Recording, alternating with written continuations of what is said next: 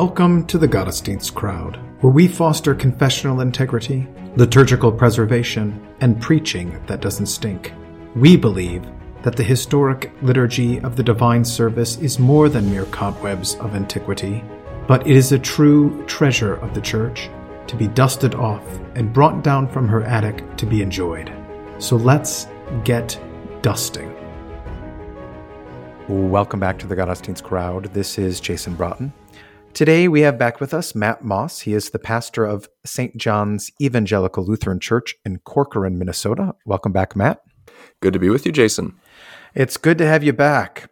So we're going to take up a book talk today, particularly on Peter Leithart's The Theopolitan Vision. And one of the striking things about this book and why I think it's so helpful to discuss and why you mentioned it to me to begin with is, you know, when you look at the business world, they are constantly hammering like their mission and their vision to their employees. The employers are always saying, remember why we're doing what we're doing and what the task we're given to do is, and how easy it is for, I think in particular, pastors and for church members to forget the mission that Jesus has put us on, the reason we exist and the purpose for which we're existing and what our role in this life is. And I think this book, in particular, The Theopolitan Vision, really helps us to remember who we are and why we do what we do, and to constantly remind our people of that. So before we kind of dive into that book, tell me a little bit about who Peter Leithart is and what the Theopolis Institute is. I'd actually reached out to Leithart probably 4 or 5 months ago to see if he could come on, and he was too busy for us. So now we're going to, maybe this will entice him to correct the record. I hope that accomplishes it. Peter Leithart is a theologian and exegete. I think from his history, he was a pastor at a Reformed church for a little while. Now I think he's teaching as a resident theologian in a Presbyterian church. I had heard somewhere that he was raised Lutheran, but I can't verify that. I do know he did his doctorate at Cambridge. It is true. Okay. Yeah, well, yeah. That sheds a little light on some of what he says on the liturgy, but yeah.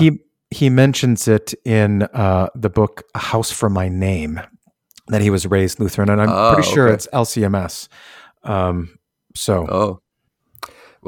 he did teach for a time at St. Andrew's College. That's in the Doug Wilson crowd, for any listeners keeping track of who's been where and who's influenced whom. Most notably, perhaps, is that Leithart and his wife have 10 children. God be praised. He's a prolific writer on top of that. An exegete, primarily in Old Testament, but does a lot with the New Testament as well, and a cultural commentator, recently writing a lot for First Things as well. Mm-hmm. The Theopolis Institute, I believe, is his own creation. He calls it a Christian think tank and training center. It's based in Birmingham, Alabama. It teaches men and women to lead cultural renewal by renewing the church. If you go to the Theopolis Institute's website, they have a fair number of interesting articles. They've got an app developed to get it out even wider. And I'd say for being below the Bible Belt, it is very liturgical for that area. Mm-hmm. We had already interviewed a member of the Theopolis Institute, Jeff Myers. He wrote most recently a commentary on the book of James. He was raised LCMS as well, and spent some time at Concordia Seminary doing PhD work. But he wrote a book called The Lord's Service, which goes through kind of liturgical, setting forward kind of a vision for what liturgical worship looks like in the Reformed tradition. And that was interesting. Mm-hmm. That was a great chat. Okay, so what are we looking at today? What is the book that we're going to discuss today? Well, your listeners could find it probably in two different formats. There's a series of 4 books called The Theopolitan Fundamentals, or it's most recently been published all 4 books in one volume by Lexham Press called On Earth As in Heaven. And the four parts of that book correspond to the four separate smaller books that you might be able to find. The first one being The Theopolitan Vision. That's the most important one and the one we'll spend most of our time on today. I think it's also the most valuable one for Lutherans looking to read it. The second book or second part is Theopolitan Reading, which is just a demonstration of his methodology. The Theopolitan Liturgy, I would say for your Lutheran listeners, they could save their time and maybe go get the new Lutheran Service Book, Companion to the Services, which has a great essay by Winger on the history and theology of the divine service. That'll be a better guide for you on that.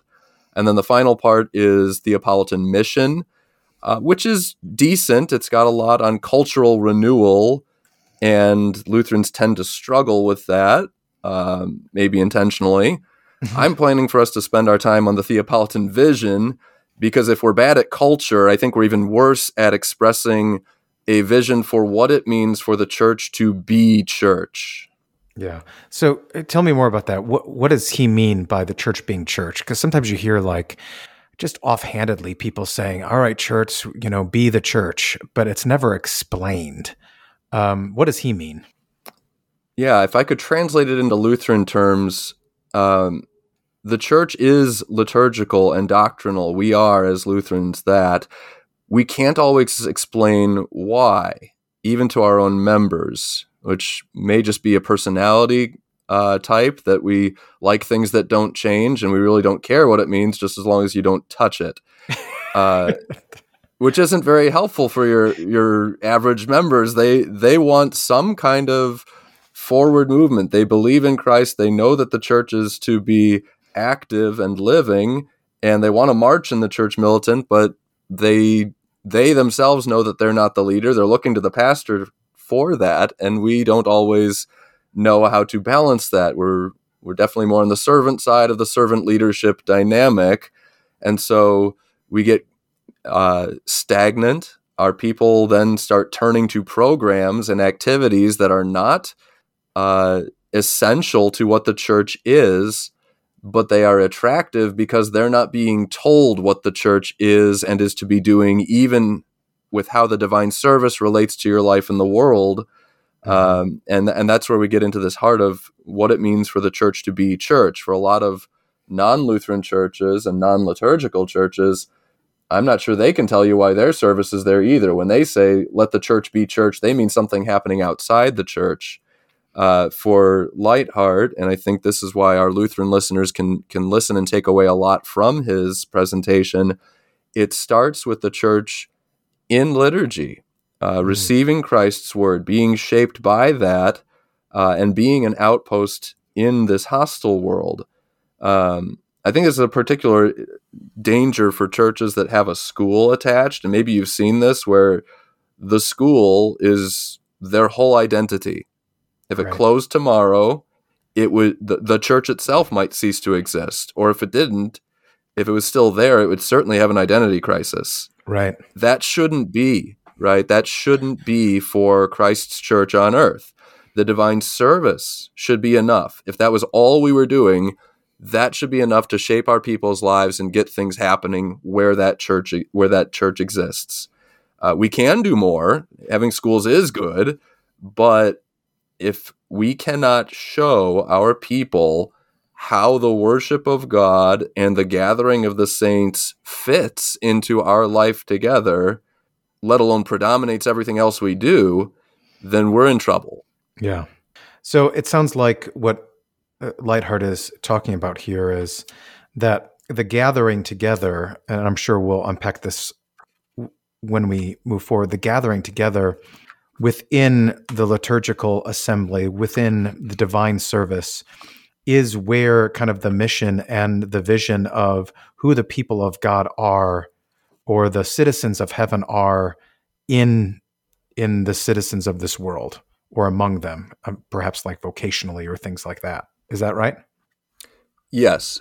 It is where, to take kind of my own analogy, this isn't one of his, it's where our secret agents come back to base to receive their reconnaissance and their objectives, and then are deployed to the, subverting of the world in their local stations in life out of their homes. Yeah. So it's the reverse of the Screw Tape Letters. I would say, based on where our culture and society is, yeah, we're in that position now. Yeah. Okay. So who's he writing for? I mean, so if this is primarily pastors, is he trying to get them all on board, or does he have a larger audience in mind? Leithart tells us who his audience is in the introduction, and I think this is truly an incredible quotation. It's a little bit long. Your listeners will have to bear with me. But he tells us who he's writing for and how he's looking for each group to fit themselves in. So he says, my ideal reader is young or youngish. You're an evangelical Christian. You may be a pastor or priest or seminary student. You may be a lay leader in the church or a member observing from a distance. You share a desire to follow Jesus and become more like him. Your interest in the Bible, your love for the church, these loves shape everything in your life. You love the church's tradition, but you aren't a traditionalist. You realize that the church has to address the challenges of the present, but you aren't a progressive. But there's something else, a restless hunger for something more. If you're a pastor or a teacher, you feel you're skimming the surface of the biblical text, but don't know how to dig deeper. You know it's God's word, but you wonder why it's so weird. You may find yourself avoiding some biblical books, Leviticus, parts of Judges, the early chapters of First Chronicles, and sticking to the clearer, safer bits, where you at least have some idea of what's going on. If you're a layman or laywoman, you're edified by your pastor's sermons, but you suspect there's so much more to be said. You ask questions, but they don't get answered. You Google, but you're rightly cautious about what passes for theology on the internet. You attend worship at least once a week, but you wonder if there isn't more. If you attend a Bible church, you might have slipped away in the last few months to attend an Anglican evensong or a Catholic mass, and that somehow seems much more like worship. You know some churches have weekly communion. That seems intuitively right, though you're not sure why. You sense there's something deeply wrong with today's world, and you're anxious for the future, but you don't want to turn the clock back. You don't want to stand with the doomsayers, and you think that the politicalization of Christianity does more harm than good. Your skin crawls when other Christians merge Christian faith with patriotism. Your skin also crawls when Christians hitch their faith to the latest fad. You know Jesus is the answer, and that the church is called to carry on Jesus' ministry of healing, justice, salvation. You want to be a part of something big, and Jesus' mission is as big as it gets, but you wonder if the church is up to the challenge. You don't want to switch churches. If you're not Catholic or Orthodox, you don't want to become Roman Catholic or Orthodox. If you have Catholic and Orthodox friends and you know they're Christians, yet you don't buy the papacy and don't want to venerate icons. Besides, your mother would roll in her grave if you swam the Tiber or moved to Constantinople. If you're Catholic or Orthodox, you don't want to become a Protestant. Mothers roll in their graves when their children move in that direction too. You love your church.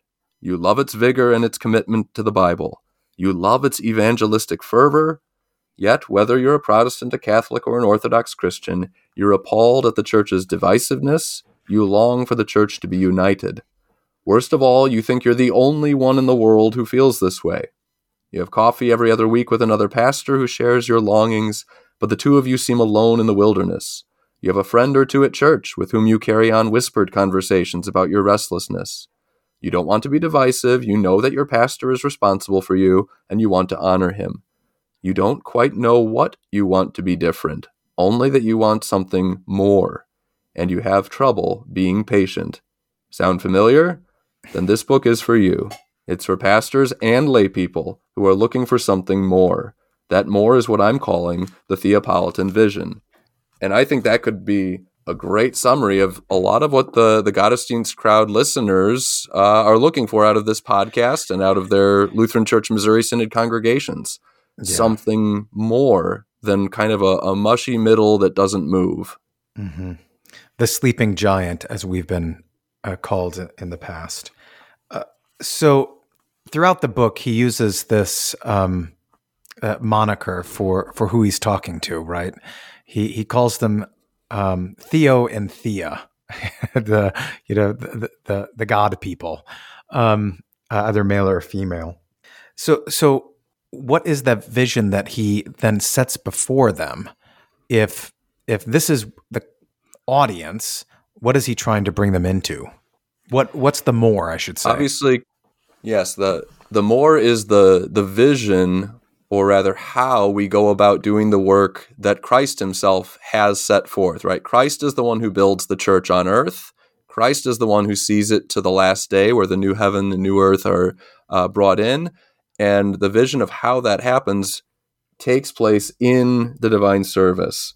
So he gives a very vivid biblical picture of what it means for the church to be church and engaging the world. By that, he's correcting the decades of the church acting like a business and acting like a secular agency, trying to imitate the world in order to evangelize the world. That can't work.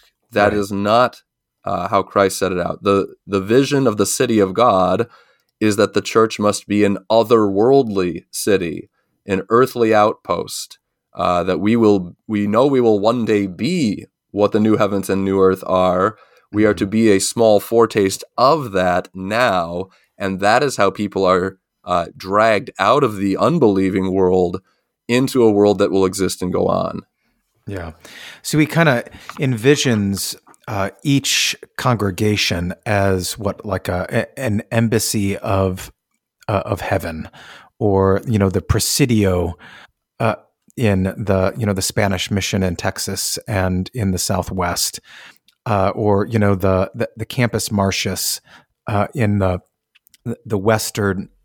westward movement, settling the Ohio River Valley. They're outposts. But it's not just like a representation. It sounds like, and correct me if I'm wrong, but it sounds like it's not just a representation of that city, but that's where the city exists on earth. Correct. And he's very adamant on the visible nature of the church for that very reason, that we don't allow theologizing about church and invisibility and spirituality as an excuse to not evangelize, not gather together even as fellow Christians in the local parish church. So does he put that in incarnational terms, the way that Lutherans would, like where God comes down and visits, and this is the place where he comes down and visits? Or does he kind of stick with what in shorthand terms, I would see as kind of a reformed understanding, which is where people ascend into heaven? Good question. There are more than enough places where he describes it as heaven on earth. And even in some of his talk about the Lord's Supper, it will be about Jesus' presence, where, my eyebrows kind of raised and said, okay, maybe that's more of his Lutheran upbringing rather than how I would expect a cliched reformed guy to put it. And so that's another thing that makes it an interesting read for a Lutheran, not to buy into it and start communing with him and, reading what he says uncritically, but to read that with a lens and say, okay, there's something a Lutheran can read here and take away and put through our pure filter, as opposed to it just being a caricatured, reformed presentation that we just dismiss and move on. Okay, so in terms of brass tacks, what does he put forward? How is this heaven on earth, this outpost of an otherworldly city here in time? How is this carried out, or what are the marks of that? In short, it is. Yeah, in short, the church is supposed to worship. That is the primary work in God's city. We are to worship, and it should be filled with Scripture. He uses the phrase saturated with Scripture. And if it's going to be that, then a church will have a rich, full diet of the Word. He says it will have a rich liturgy that will include weekly Eucharist, and the church will engage in a reclamation mission, that we will actually take part in transforming societies, but that begins with the average pastor in a small local church doing his duty. The way he puts it, a pastor at the pulpit is at the wheel of the ship of the world, A pastor offering the body and blood of Jesus at the Lord's table is at the center of the universe. A pastor leads the charge in mission, equipping the troops to fight Jesus' holy war. So that is the basics of what the church is to be doing. How does he expect the world to respond to this cultural renewal by the church? He is realistic. He's not naive. He's not an overly optimistic guy about it. He knows that the world will reject it. In fact, he says that the world understands more than some Christians do how radical the gospel is, how the gospel will expect a lot of things to change, and they're going to fight against that. The optimistic thing, if there is any, is that the world, as it's currently operating, especially in our place, is fracturing and decaying. It's politics, geopolitics, economy, everything is crumbling down. That'll only make it more vicious, but it's all the more reason why we need to focus on what the church is here to do and to be, because we're perfectly positioned to make some of those reclamations. Yeah.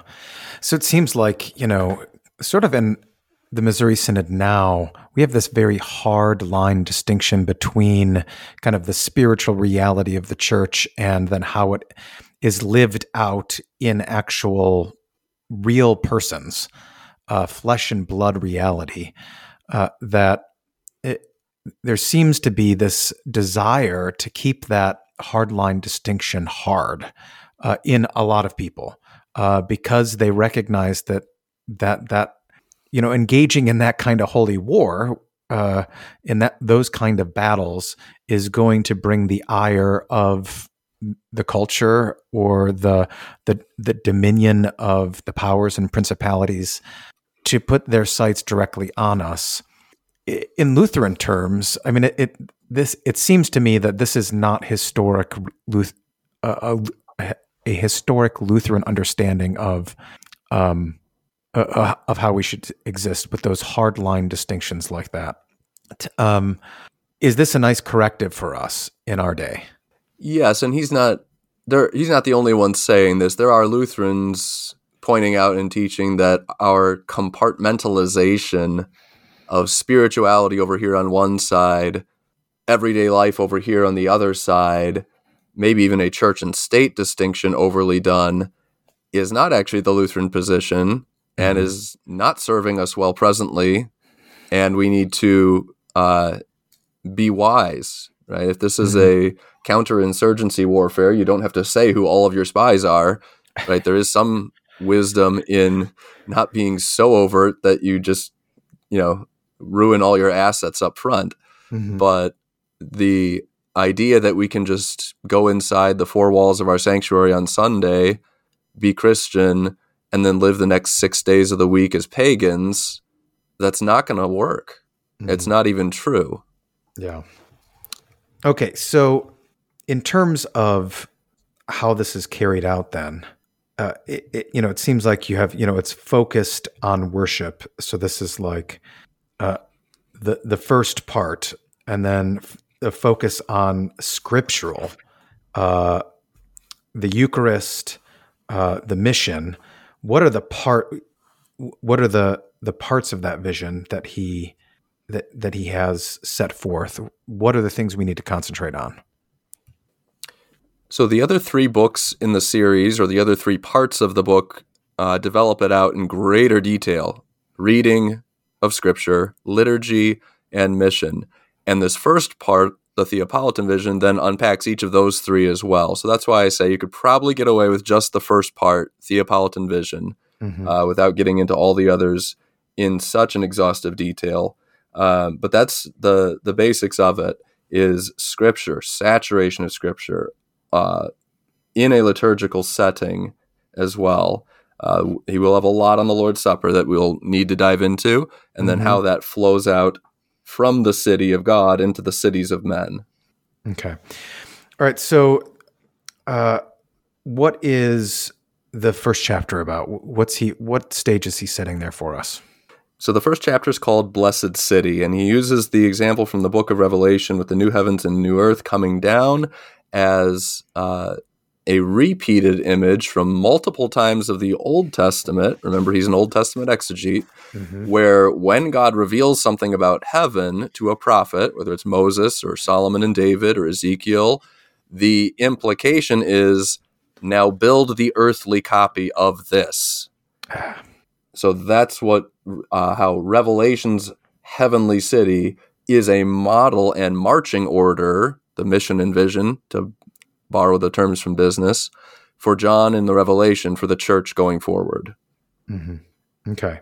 So he's constantly talking about the city of God. Is he really doing the Augustinian thing, or does he have something else in mind here? He is definitely a scholar of the church fathers as well. I know he's got a very thorough book on Athanasius, but in this case, I think it's not quite as much repackaging Augustine as his own just very creative way to take the biblical image. This is urban renewal at work, that in the cities of men, how are we positioned to survive and expand the reach of the gospel? But he's also very set on this being a visible thing. This is not the theology of or the theological city in an invisible spiritual sense. He's going to spend a lot of time emphasizing the visible nature of the church. It is a community of people within the wider community that they live. And that is the church. And he's speaking to, he is very ecumenical in this sense. He's talking about all Christians who are true Christians, who have their brick and mortar buildings, real men and real women with their real children, going to a real church with real pastors, and you can see who they are and who they aren't. Yeah, so he, I remember reading this thinking, this is, the reformers, the Lutheran reformers, they ask the question, what is the church? And then they end up defining where it is. So they give that invisible nature, but then they say, well, if you want to know who's part of that, then you've got to find, where that church exists. And so the reformers or the Lutheran reformers define where the church is, where the word of God is preached in its truth and purity, and the sacraments are distributed according to the gospel, rightly understood. Is he doing the same thing? Is he just saying in a different way, or does he have something else in mind? I definitely don't think he's saying the same thing as Augsburg Confession would. I don't think he's just trying to say it in a more creative way either. I think this will be one of the areas that we will identify a Lutheran difference that will then feed later on into a basic question of who should commune whom in a given church. So he limits the invisibility to just the fact that we can't see everybody that's a Christian all at once, even that some are in hiding and some are dead. So he'll say that the invisibility of the church is not a defining quality of the church. The church's invisibility is empirical, not theological. And I don't think we would go that far with him. It's more than just empirical. There is a theology to it, and that's why the marks of the church are the important visible signs that they are. He would call that a boundary dispute. His image is that the church is visible because you could, in theory, get every true Christian in the same place at the same time, send a drone above it and take a picture, and we'll all disagree about who should be standing in the picture. Boundary disputes, just like every society has. The Irish are going to have fights over who's really Irish and whatever. Well, that's a very different approach to visible and invisible church than a Lutheran looking at the marks of the church. Right. Yeah. And I mean, would we, at least now, and maybe it's debatable during the time of Lutheran Orthodoxy or before, would we even question whether or not there is it really a boundary dispute, or is it? It seems like it's more like a doctrinal dispute for us. Like, we're not going to say we're united when we're not united. Correct. I think that's a key. for Leithart and this particular work, I think the benefit, or what he's ultimately trying to get at, is a problem that we can agree with him on. Mm-hmm. That, you know, now in the 2020s, and that's when he's writing this, late 2019, 2020, 2022, we have the same problem he's trying to fight, which is maybe even more pronounced in our Lutheran tradition than in the Reformed tradition, but that we're using the invisibility of the church as an excuse not to evangelize, or as an excuse for why our churches may be shrinking, or why our parishes are struggling, or why people are generally ignorant of God's word, and, oh, we can't do anything about that, but thanks be to God, the church is invisible. All the things we complain about at pastors' conferences. You know, he's emphasizing this visibility of the church for the same reason we would identify problems. Right. So with that, getting to the local parish, at the end of the day, you do have to have real men and women with their children going to that church. Right. Zoom church won't do. And that this is going to take work, and it's going to take the effort of pastors and the dedicated lay people that he identifies in the introduction, especially the young ones who want more, to get after it.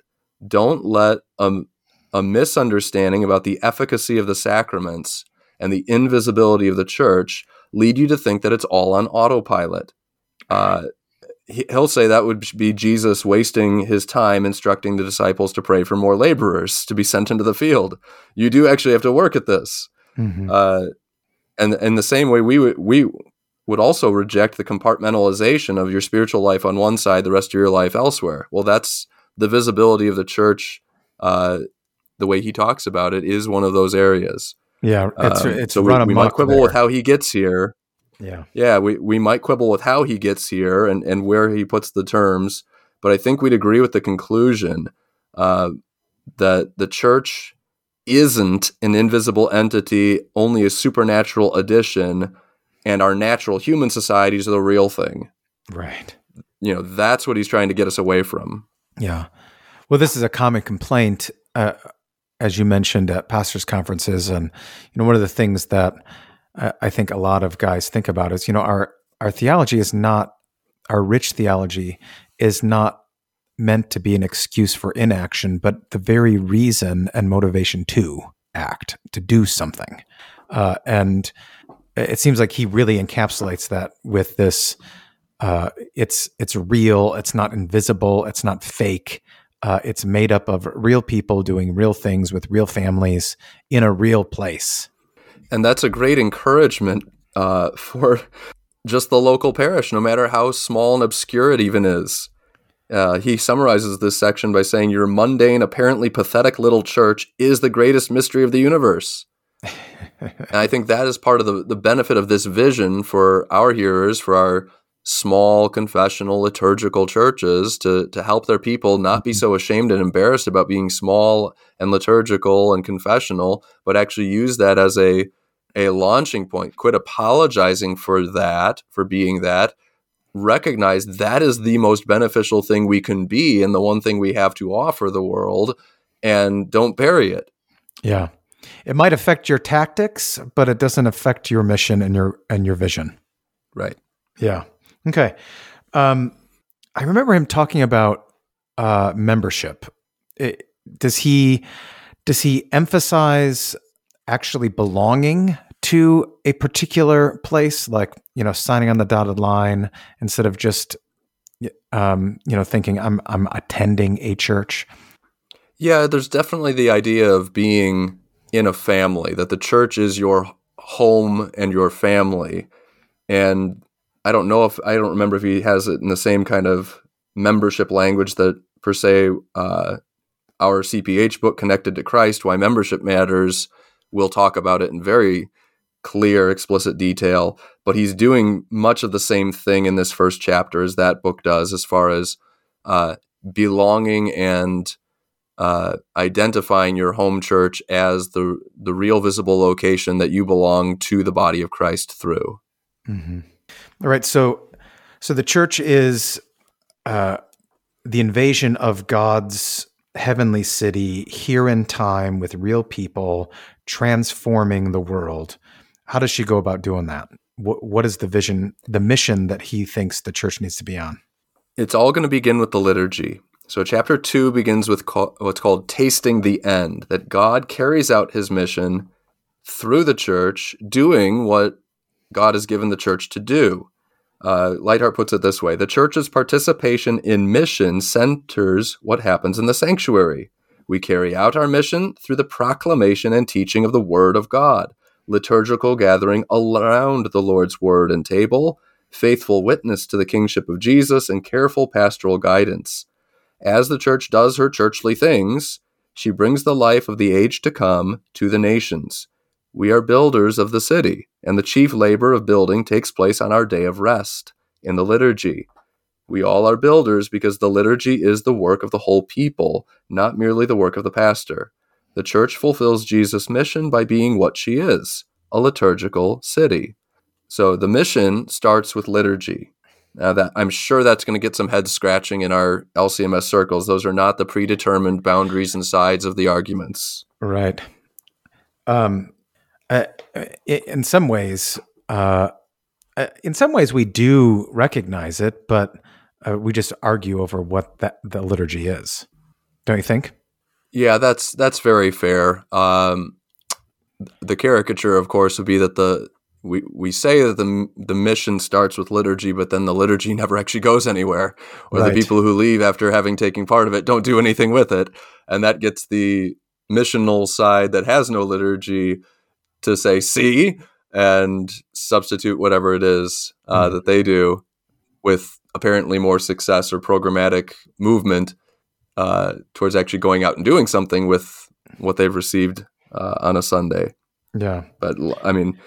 That's kind of our inside baseball. Yeah. I mean, is Leithart using the term liturgy in the same way that we would, where we have a definite historic, as our president says, ordo, or the actual rite that's handed down? Is he operating with that same understanding, or is he doing kind of biblical creative worship week in and week out? In a sense, he does. I was surprised he doesn't take up kind of like the Greek root word for liturgeo and actually doesn't go as creative biblical as I was almost expecting. He really does mean the historic liturgy, ordo or rite. We call it word and sacrament. He doesn't like dividing it into the two. And right. For that, we can agree, because he's going to be a big proponent of weekly communion. If you don't have communion, you didn't worship, right? Because you haven't gone to the fulfillment of what it's there for. So right. In that sense, probably based on how he grew up or when he grew up in the LCMS, if it was, frequently 3 times out of 4 in a month, just the service of the word, then dividing word and sacrament and calling it a liturgy is insufficient. He's right in that. So he is talking about the historical form that the church of various denominational backgrounds still observes together. In basic terms, he'll define it as the time and place where the church gathers as the city council, the ecclesia of God, an assembly of the heavenly city. Real men, real women, real children, real bodies gathering together and then dispersing from there. That's how heavenly life comes to earth. Having tasted the good things of the age to come, the church goes out to share those goods in the marketplace. So that's the vision then of how this carries out the mission. So it's you had mentioned earlier that it's almost like it's where the secret agents come back to get their orders and to resupply. Is that what he's saying?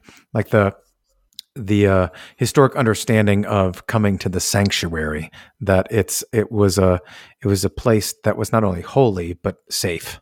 That's more my image than his. I think his will be more on a feasting analogy within the city, and being shaped by that Eucharistic feast to go forth with gratitude and. Centered on the Word of God and on Jesus Christ, shaping who we are as people, how our homes live, and how we act in society. So it's I think I almost like the idea of the feasting image better, right? That it's where we can really be ourselves, and not have to worry about what the outside thinks. And not that he's saying we should ever, but when we actually go out, you know, sometimes that looks different, you know, depending on where you're at. So you're, you know, having to attend an HR meeting or a DEI training program, you know, what you might do or not do looks different, perhaps, on what you're able or capable at that point to endure. But it is a place to really kind of feast and rejoice. Is that right? Yep. And taking that joyous feast and that joyous attitude out into the life will definitely mark you off from the unjoyful ingratitude of the world around us. Yeah. Well, it kind of reminded me of the way Anthony Esselin says, you know, you will convert the pagans by the laughter of your families. That kind of joyous feasting. Yeah. Good stuff.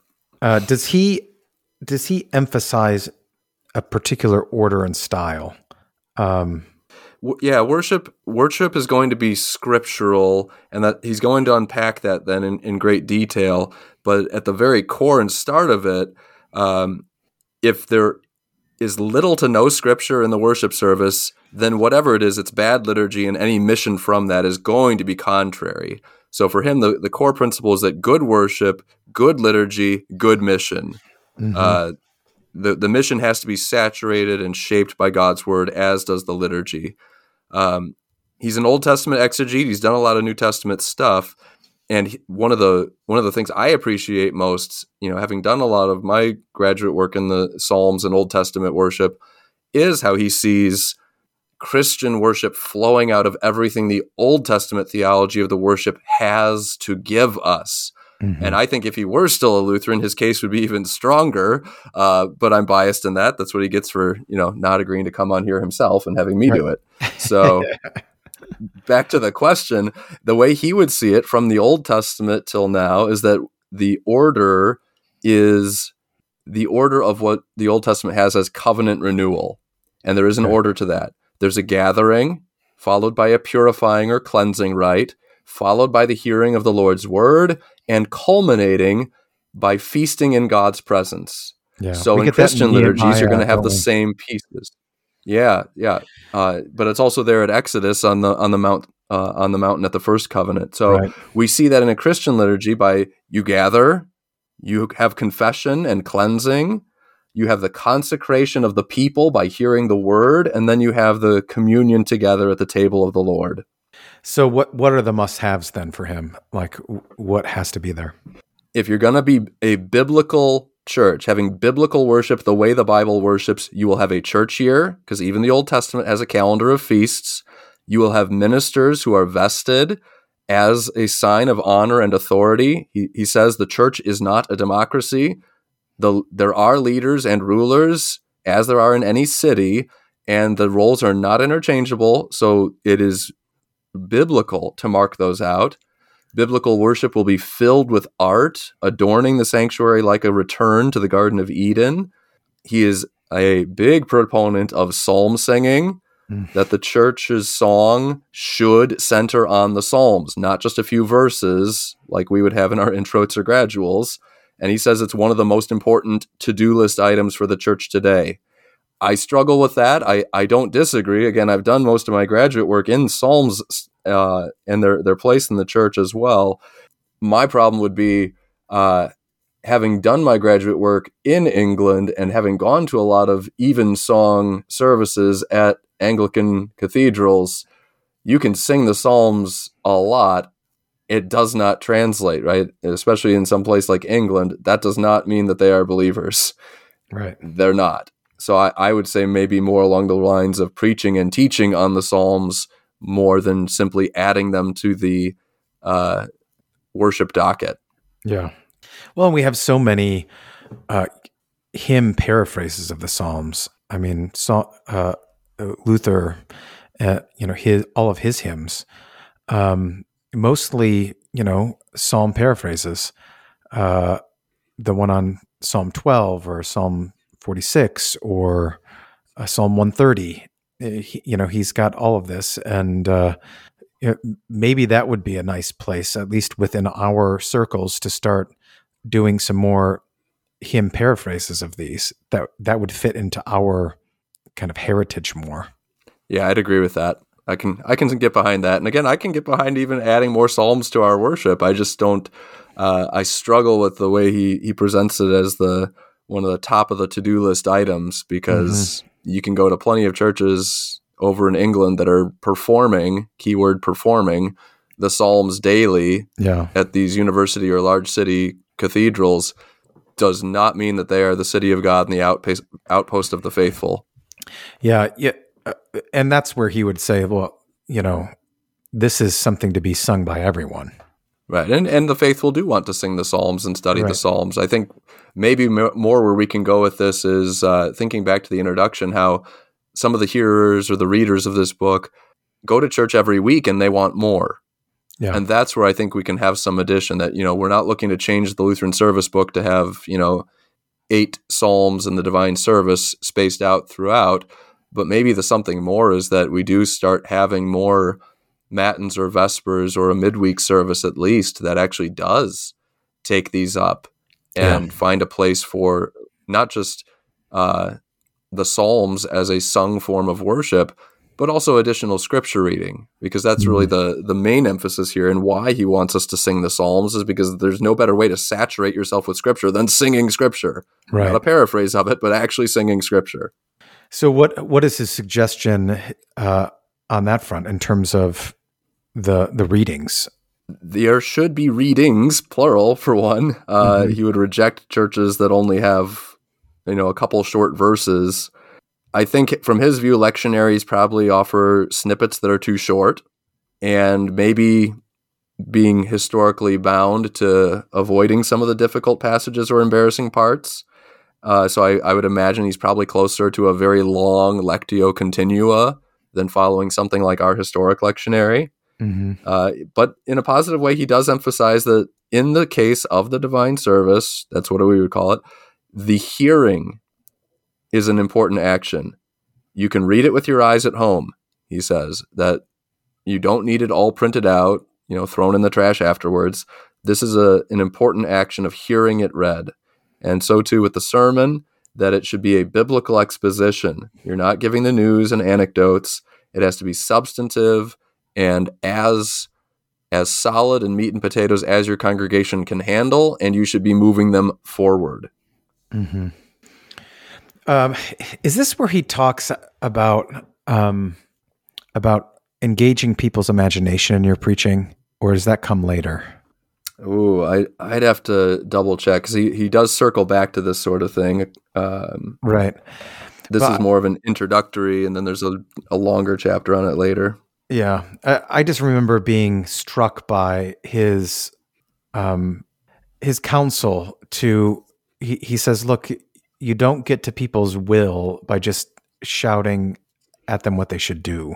You have to engage their imagination. And I found that... I think that's in his chapter on cultural renewal or mission. But yeah, you're right. That is how, using the Bible, you want people to see that they are in this Bible. Right. This is their story. You're not preaching about the Bible. You're preaching the Bible, and they are part of it. And so that's where very evocative, expository preaching with this great creative imagination that he has... I'd call it, he doesn't just read the Bible typologically, he reads history typologically, right? History is the story of the Bible, and your people sitting in your pews are in the story of the Bible, and it's your job to see them seated at that table. Yeah.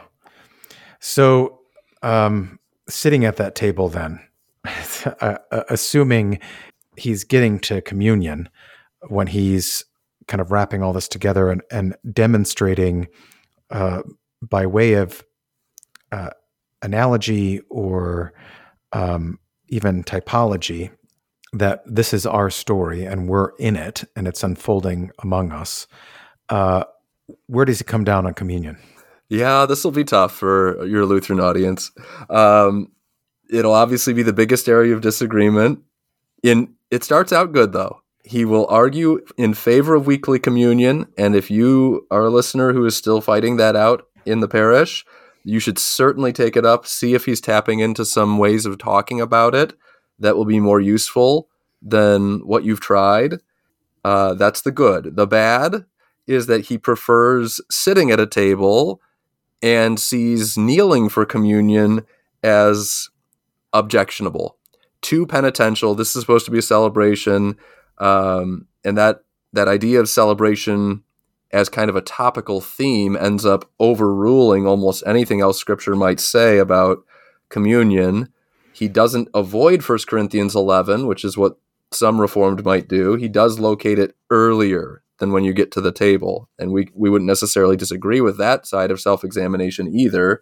But I think his objection to the rail and kneeling for communion is inaccurate. And I'd love to sit down with him and point out, the wedding rite, that you have a husband and wife, kneeling at the altar to be proclaimed man and wife in a union that then is reenacted between the bridegroom Christ and his bride, the church. Right. And I'm sure you've seen this too, at times where husband and wife come up and they're kneeling next to each other at communion and holding hands while they commune. Right. This is not, just because you're kneeling at a rail does not mean you're there as some sort of gloomy penitent. Right. You wouldn't look at a couple on their wedding day kneeling as the pastor unites them and say, oh, they're gloomy and penitential. Mm-hmm.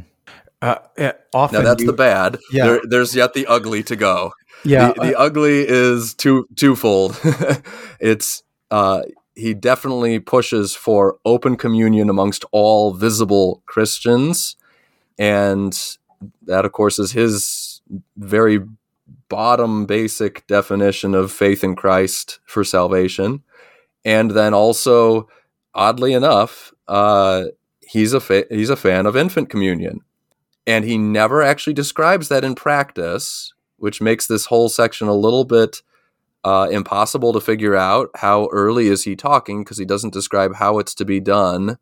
And knowing that that's a bugaboo, and rightfully so in our circles, I guess I would just, I'd like to dispatch it as quickly and efficiently as possible, because I don't think it warrants the discussion. I don't want to validate it by a long-winded discussion, if you get my drift. Right. It's not consistent with our Lutheran theology. It is not in accord with our historical practice, period. So what is what's the role of communion in the church's life then? It's twofold. It is, first and foremost, Jesus. Jesus is the solution to the world's problems, and he is here in the sacrament. That's why I say he's not quite as not a caricature Reformed view of the sacrament like we're used to. So you'd have to be very careful with that. But we're very glad to see it. And as Lutherans, we can say that in a very firm bodily presence way. Second is the Eucharistic angle, and that is something I really want to emphasize in my preaching and teaching this year, that, as he puts it, when we share this Eucharistic meal, we are united with Jesus in his one great thanksgiving to the Father, offered in his cross and resurrection. United to Christ, we are formed by the Spirit to live lives of continuous thanksgiving for all things in all circumstances. Right? Your hearers are no doubt hearing the words of the proper preface. It is good, right, and salutary that we should at all times and in all places give thanks to you. And yet we live such gloomy, ungrateful, unjoyful lives. Yeah. We shouldn't do that. If we really believe what we as Lutherans especially say about the sacrament, we should be the most grateful people that you meet. And Leithart would say that's the only sane way to live. If all that you have is a gift from God, then the only way you should be standing every minute of every day is in thanksgiving. Right. Now, that would definitely mark us off from the world around us today. Mm-hmm.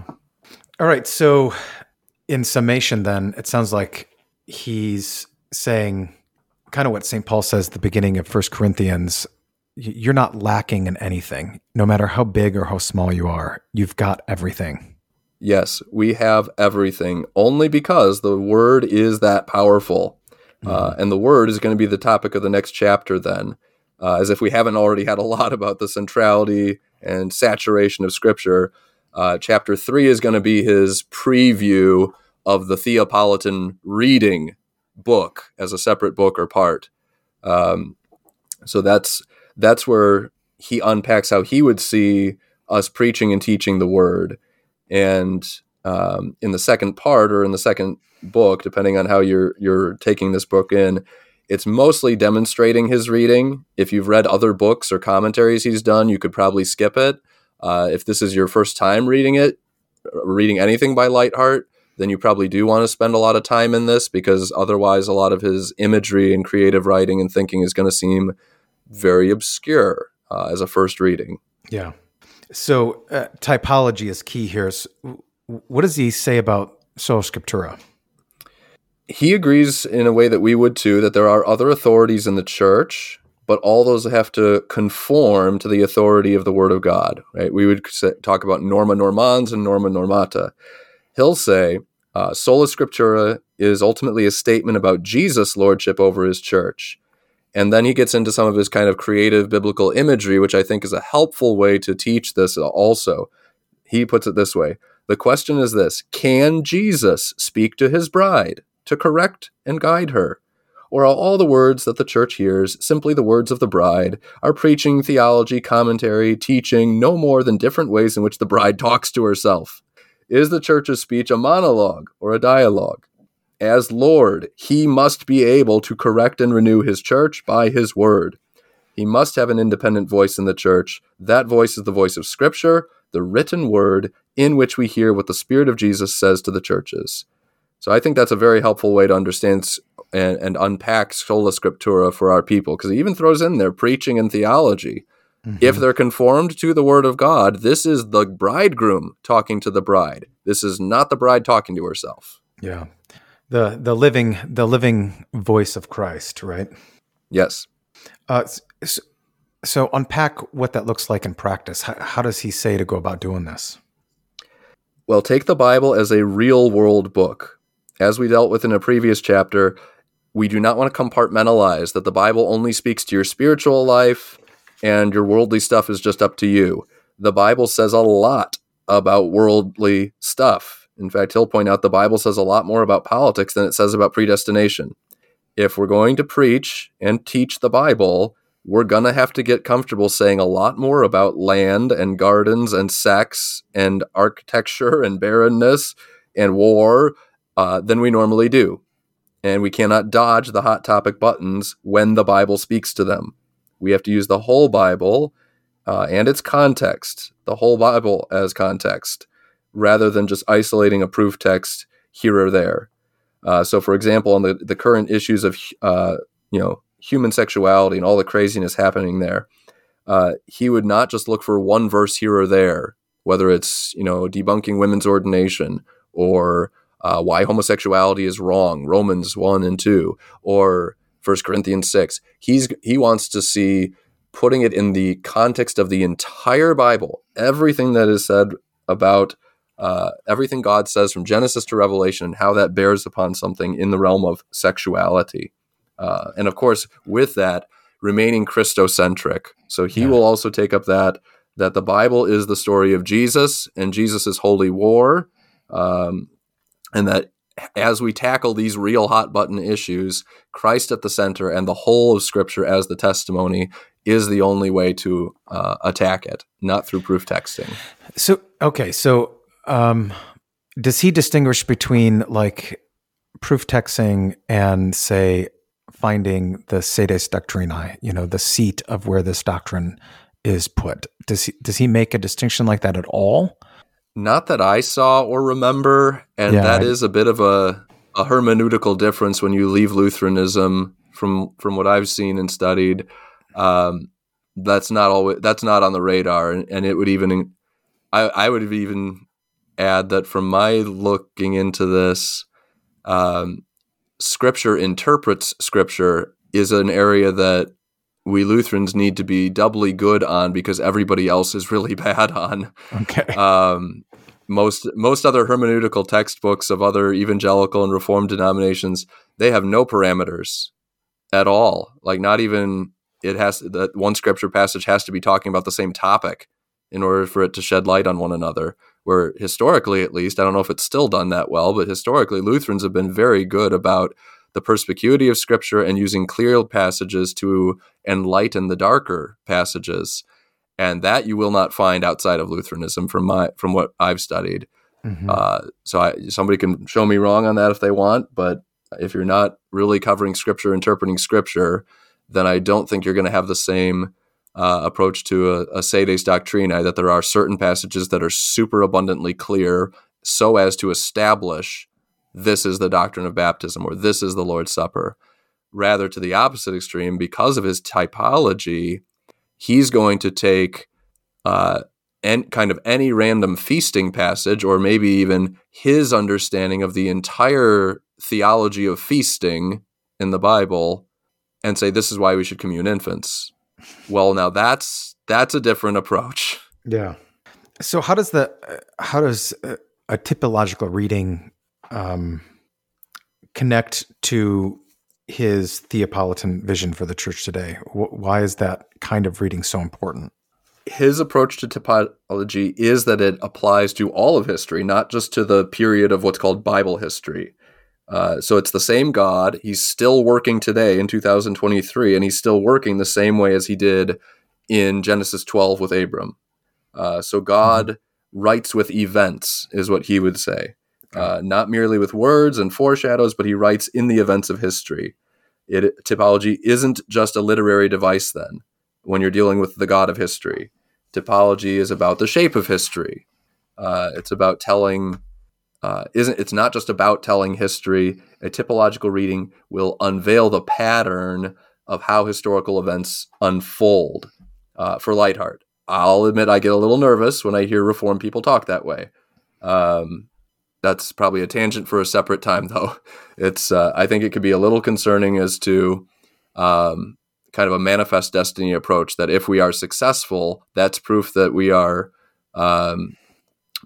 benefiting from our faithfulness to God, whereas I think it's a little more one-sided, that you may become punished for your unfaithfulness. We should not necessarily conclude that success, even military success, is a sign that you are on God's good side, on the side of the angels. Yeah, there's always that side when probably even particularly discussing, the hot topics today, like the rise of Christian nationalism or mere Christendom, as Doug Wilson puts it.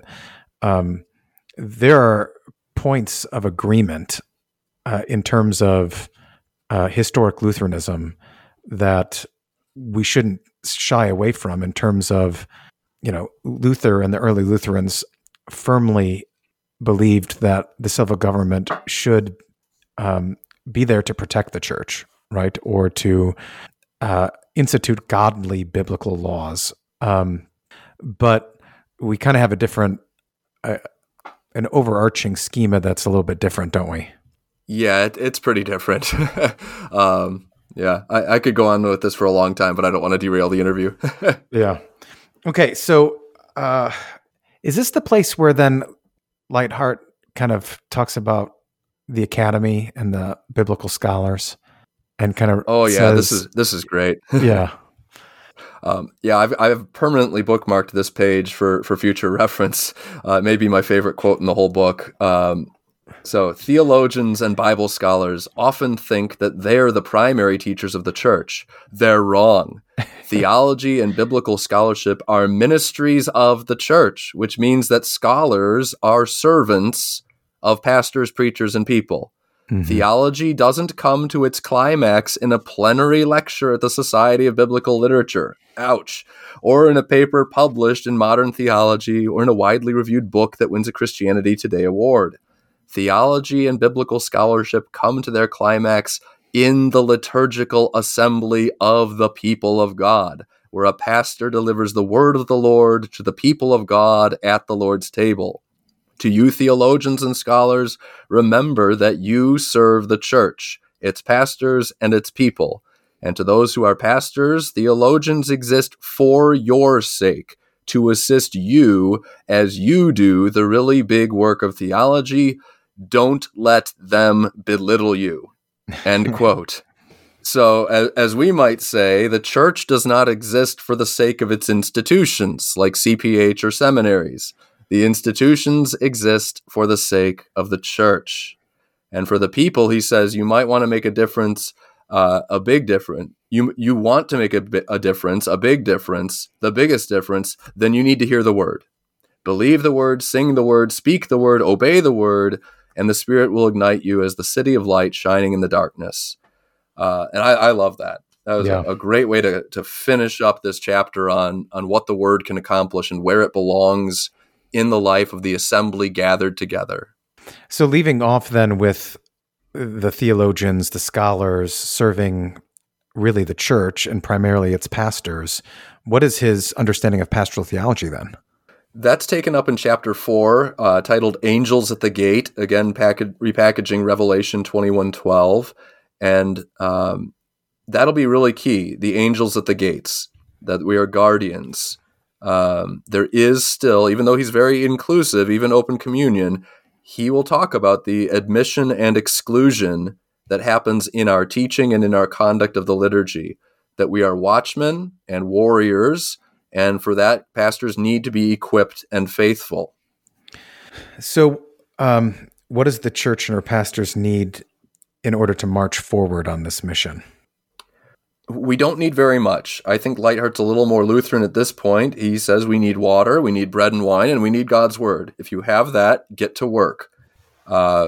Our reason, human reason, thinks we need more. And this here, he kind of tropes it a bit, that, our reason thinks we need a strategic plan. We need a lobbying consultant in Washington, D.C. He said that, not me. I'm not talking about Lutheran Center for Religious Liberty.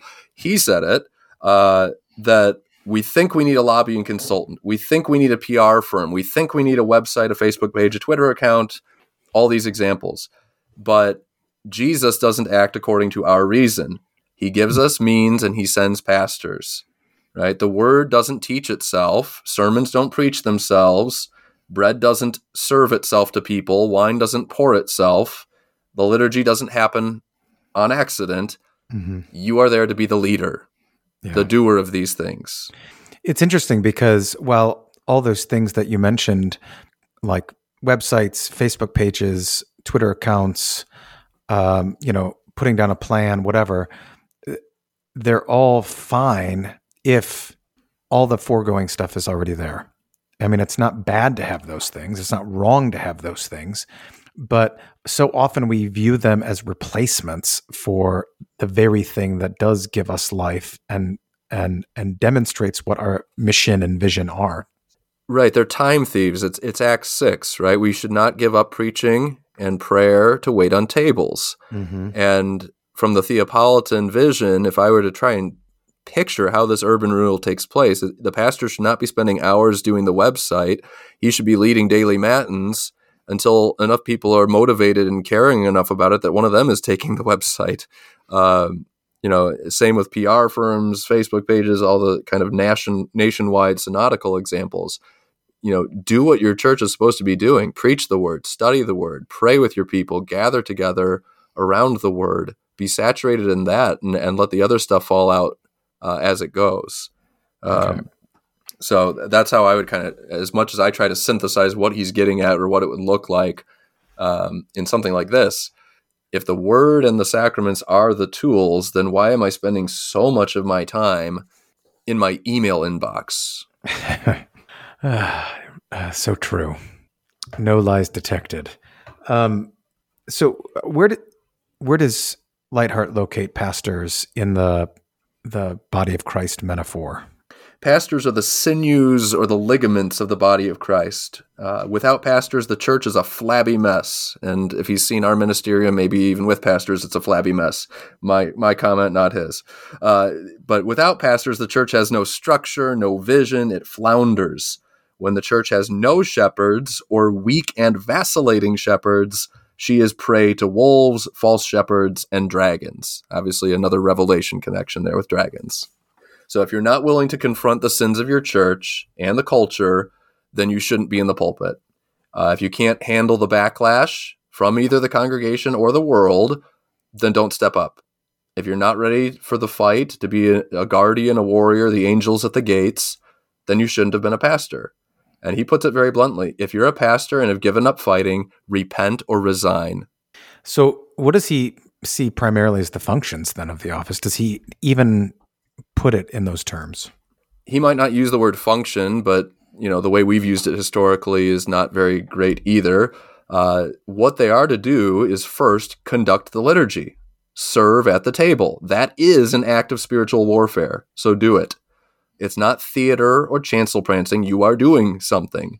And he'll unpack the liturgy in its five parts here, that we have a calling to gather. We have a confession that the people are consecrated or made holy by the word, that we are communing together, and then there's the commissioning or sending out at the end. The part of the book that is Theopolitan Liturgy will go into more detail on that. But again, I think it's pretty limited for what a Lutheran reader is going to get out of it. Go with Winger's great essay on the divine service. Or Gottesdienst. Well, that's your plug. Your plug. I'm just a guest here. Yeah, okay. Well, you know, we'll take all the plugs we can get. So what are the main worthwhile parts in this section then? If you'd point us elsewhere, what are the main things to consider? Leithart has a great way of talking, a great way of writing. He's engaging. He is saturated in the biblical way of talking and talking about the liturgy and how the liturgy intersects our evil culture and our people's lives. I think that can be very useful. For instance, when he's talking about the invocation, he says, "We ought not to sashay into God's presence, sipping a latte and chatting about the football game," right? That's a very engaging and inspirational way of talking about something where, you know, a ham-fisted Lutheran might just yell at his people for not being reverent in the presence of, you know, the sacrament. Right. Or in confession. He'll talk about the liturgy is a zone of transparent honesty in a world of spin, scapegoating, and blame.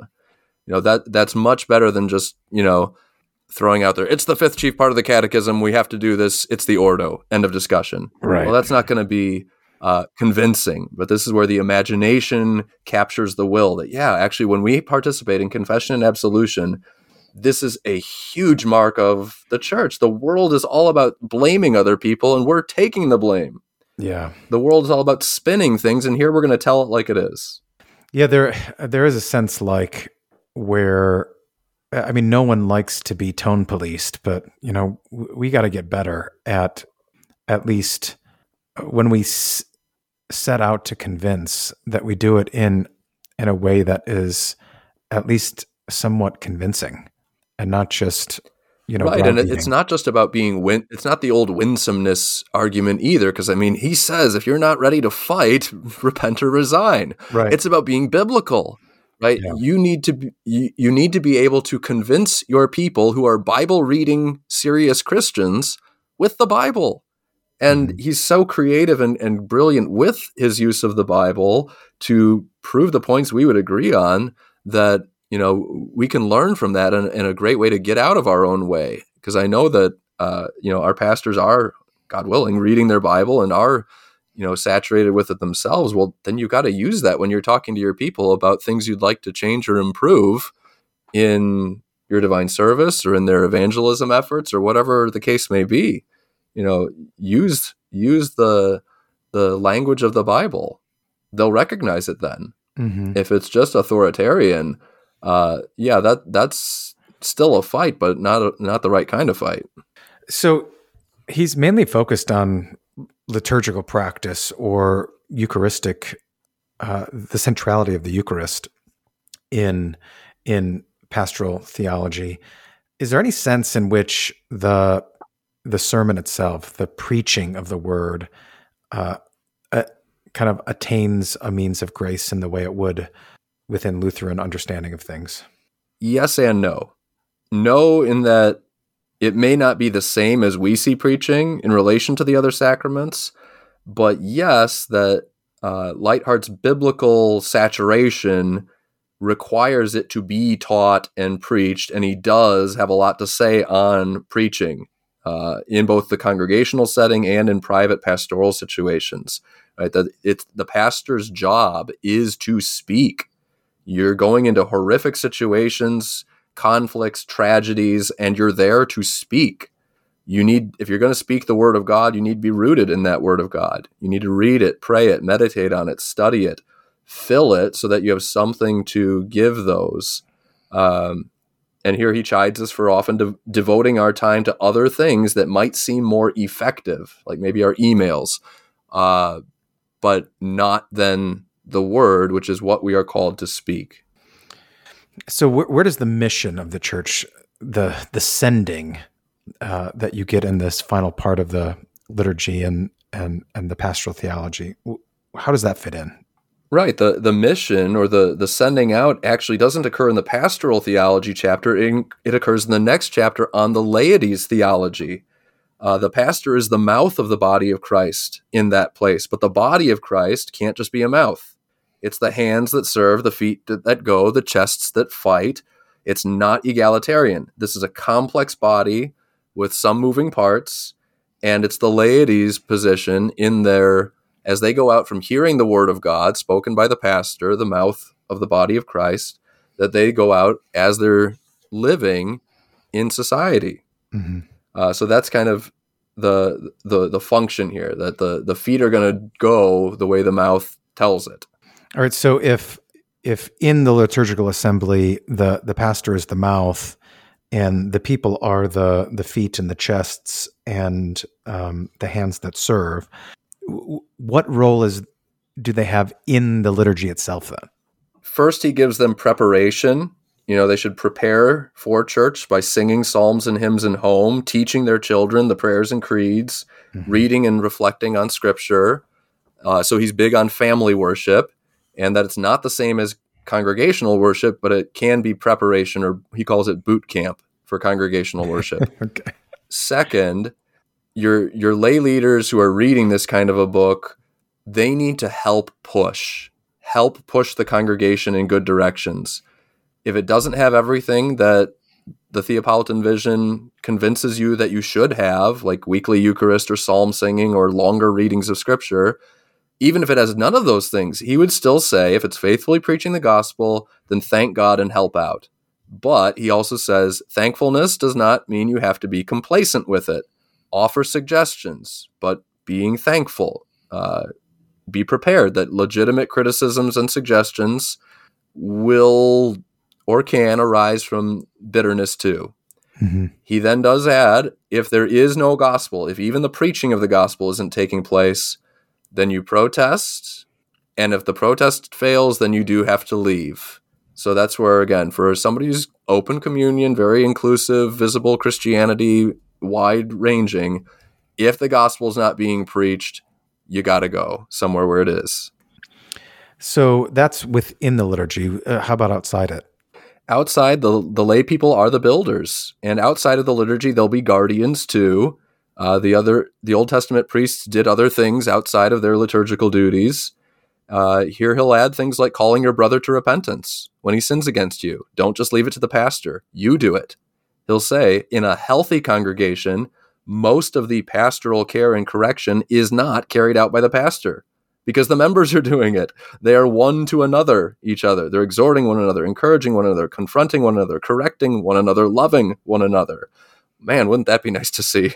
And they'd also build up their own families, obviously, teaching the word to their children, witnessing to the unbelieving, and of course, the royal priesthood prays. So that kind of sounds like really what happens inside the liturgy now happening outside. Yeah, and that's probably the whole key to this Theopolitan vision. And we've been saying this for a long time in our liturgical Lutheran circles, but maybe not in a very convincing way or in a biblical enough way to get, you know, our Bible-believing Lutherans to move off of their Baptist leanings and into this historic liturgical direction. That the great value of the liturgy is that it sets a pattern and rhythm here in time, here with the stuff of creation, the space and the sound, that you can repeat outside in transformative ways. You just have to be willing to look weird. Right. Well, you know, if the world is normal, then be weird. Amen. That's the heart of the approach that he takes to mission, evangelism, culture renewal. It's probably the reason why it is so uncomfortable for us Lutherans, and he'll admit it's uncomfortable for him. It's going to have to get political. Evangelism is going to call on real people to give up some, if not all, parts of the world as it's currently running. The world is going to fight back. People are going to fight back. We've got to be learning from the martyrs in that. And he'll talk about politics and even international politics. And we can't get into all of that with the time we have. We're already, more than your listeners are probably willing to listen to, but we have to resist the easy way of falling into political ideologies, church being church in the invisible spiritual sense, but then we just fall into a political party in the real life side of it. Yeah. If you're avoiding that compartmentalization, you got to be ready for both sides to hate you.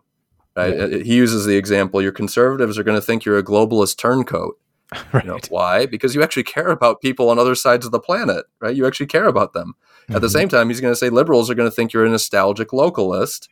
You can't choose sides and you're not going to split the difference, right? We are operating with a citizenship from a different city, a city that is just as real and a city that is here and now, and it's a city that's going to win, right? Our city wins. So any final thoughts, either yours or Leithart's conclusion?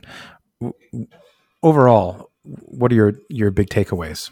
Yeah, I'm embarrassed that I have to agree with him on the final thought, but I do. He says, I love to read. I'm not so eager to do. Doing is hard work. I can't do from my recliner.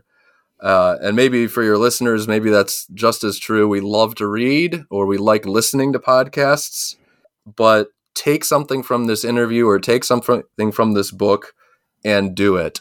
Leithart says, start where you are, do what you can, but do. And so I'd say to maybe the pastors listening, don't just wait for your next call to get to work. If you're at some place that's not doing things the way you'd like to, don't just wait for your next call. Get to work where you are. Right? Mm-hmm. You can't do everything at once, but do something. Study and teach the word. If you can start teaching psalm singing and see a way that can benefit your people, then do that too. Move your congregation forward with its liturgical life or communion frequency. If you're not a pastor and you're listening to this, I'd encourage you to throw yourself into the congregation's life. Get active in everything. Even if you don't have everything in your church that you'd want to see, get active. Pray for your pastors and your church leaders. Don't just listen to me say pray for it and agree in your heart, but actually, stop and pray. Yeah. Maybe pause it, pray, and then finish up the remaining 2 minutes of the interview. And finally, have great trust and confidence that this is Jesus building the Father's city by the work of the Spirit. He does the work and he calls us to share in that work, but don't then make that fall off the other side where you do nothing. It is work. Mm-hmm. So get to work. Yeah, it's so easy for us not to think about, that we there is a difficult task and it does require some investment personally, and it's very easy to say, well, Jesus is going to do it anyway. But kind of one of the takeaways that I have from this book is that he gives us this, incomprehensible understanding. It's not how I would do it, but he includes us. He gives us worth and honor to say, not only am I going to do it, but I want you to take part in it. And it's kind of like the father growing up saying, hey son, I'm working on this. I could use your help. Can you come and help me? Even though as the kid, you're doing nothing, right? Maybe getting in the way. Yeah. But he still wants you to come along and enjoy the fruit of all that labor. And that it's the most important labor you could be doing. Right. It's the most central thing to the existence of the entire universe. It actually has a future. I love your analogy there with asking the kid to help, because yesterday I had my 3-year-old and my 1-year-old trying to help me bag leaves, and yeah, getting them to keep doing it was kind of trying. They don't have long attention spans, but it's just leaves. It doesn't matter. Right. And in the liturgy, I'm inviting them in, and they participate, and they're receiving gifts of God through the preached word and participating in the singing of hymns. And this is the most important thing happening at any hour of the week, let alone that hour. And here we are gathered together with God's saints to do that, to be a part of that. It is truly ineffable. Well, thank you for your time, Matt, and for riding me to read this book. You'd mentioned it probably about 6 months ago, and then you sent me an email and said, "Hey, are we going to do this?" I'm like, "Oh, that's right."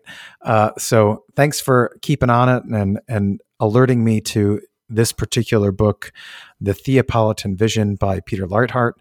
Dr. Leithart, if you're listening and you want to come on to say we're wrong about we misunderstood, I'm always available. So thanks again, Matt, and look forward to having a discussion with you again. Thanks. Have a great day.